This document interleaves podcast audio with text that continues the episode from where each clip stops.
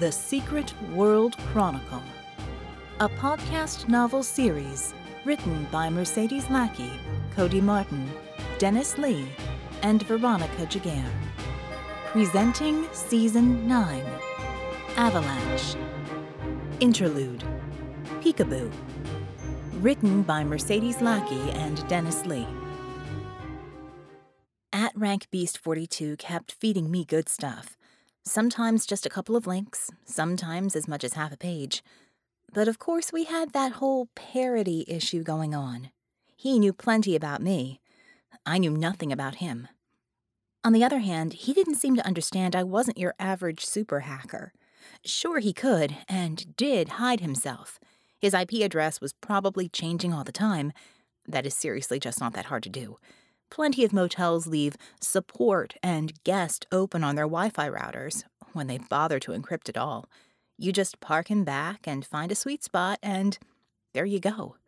And even if he was using his own rig, an anonymizing service fixes that. However, it doesn't allow for the techno shaman who can backtrace straight to the originating computer without even going through the internet. So finally, when I was pretty sure I knew who it was, and just needed confirmation, I set everything up to fire on invocation and waited. At Rank Beast 42. Got your ears on, Victrix? Ha, that was what I was waiting for. With a flick of my fingers, I invoked the process. Very convenient for me, his firewall wasn't set up for people like me. At Victoria Victrix. Sec, I'm in the middle of something.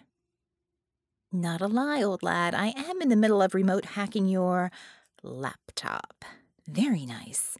Means there's a camera, and I won't alert you by starting hard drive reads to find out who you are. At Rank Beast 42. Chop chop, lady. I'm on the clock. I'll just bet you are, keeping me from getting a back trace finished. Hello, camera. Let's turn you on. Ah, how careless of you. This is not like you. You should have put a piece of tape over the lens. ID confirmed. At Victoria Victrix. Don't worry about back traces, Jack. You're looking well. He wasn't startled. In fact, he smiled slightly. Just to make things fair, I put a little feed from my cam in the bottom right hand corner of his screen and wiggled my fingers at him. I was a little surprised when he wiggled his back. At Victoria Victrix. Please don't cut the connection. I'm pretty good at keeping secrets. He kept up the poker face, no lid slamming or nervous sweat. Instead, he sat back in his seat a little and gave my image a good long stare, which was a bit disorienting because it meant he wasn't looking directly at the camera. Then he leaned forward, fingers on the keyboard. At Rank Beast 42. About time. We really don't have much left to muck about with. At Rank Beast 42. We're going to need each other. I know I can trust you. I need to know if you feel the same. Whew. One big worry ditched. At Victoria Victrix. Red trusts you. He's generally not wrong, about people anyway. I'm in. At Rank Beast 42. We've got things to do, saving the world and whatnot. We can help each other with that.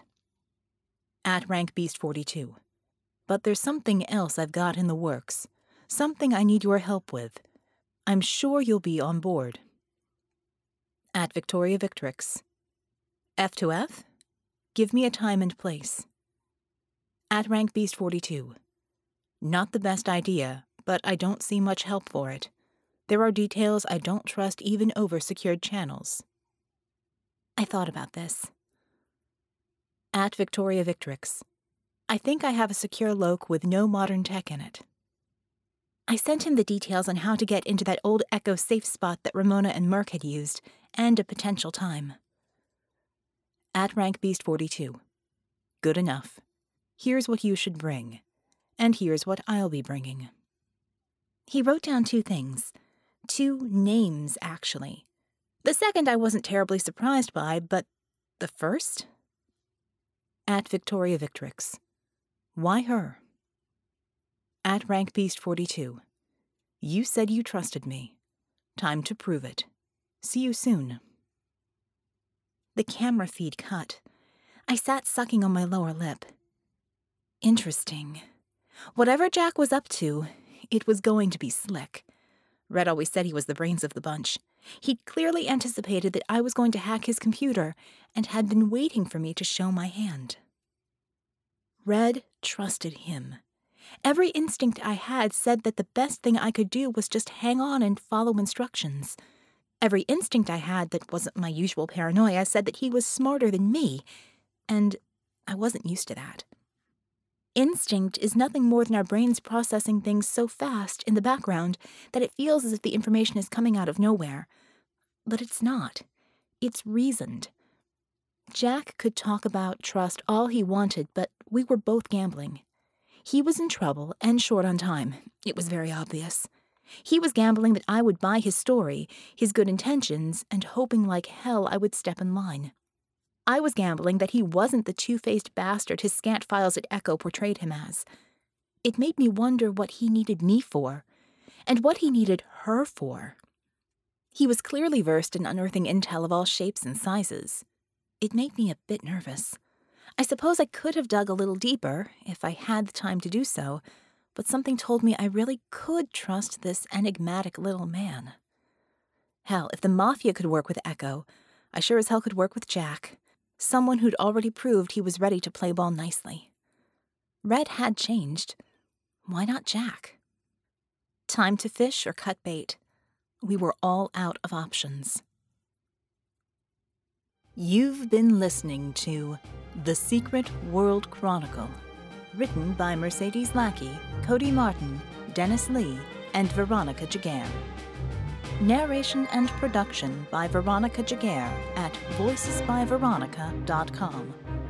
Quality review and production assistance by Laura Nicole at resonantmoon.com.